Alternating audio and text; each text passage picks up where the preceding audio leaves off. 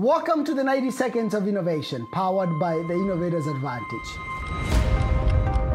What type of person will excel in the identify stage? This is Ron Price, co author of The Innovator's Advantage. Because stage one, the identify stage, is about creating ideas, identifying problems and opportunities, the person who excels in this stage will have great skills in futuristic thinking, creativity, continuous learning. They'll be flexible and resilient, and they'll value teamwork, and they'll be self starting. They will be passionate about discovering new ways of doing things. They'll be intentional, they'll be objective and selfless.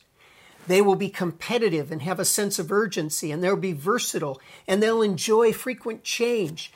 And we will describe them as a persuader kind of leader. They will put a strong emphasis on identifying new ways to improve systems, to create more practical and extrinsic results. And they will think of others as stakeholders for whom they can create new value. The leadership style for somebody who will excel in stage one, the identify stage, is the style of the persuader, getting results through other people. So until next time, keep innovating.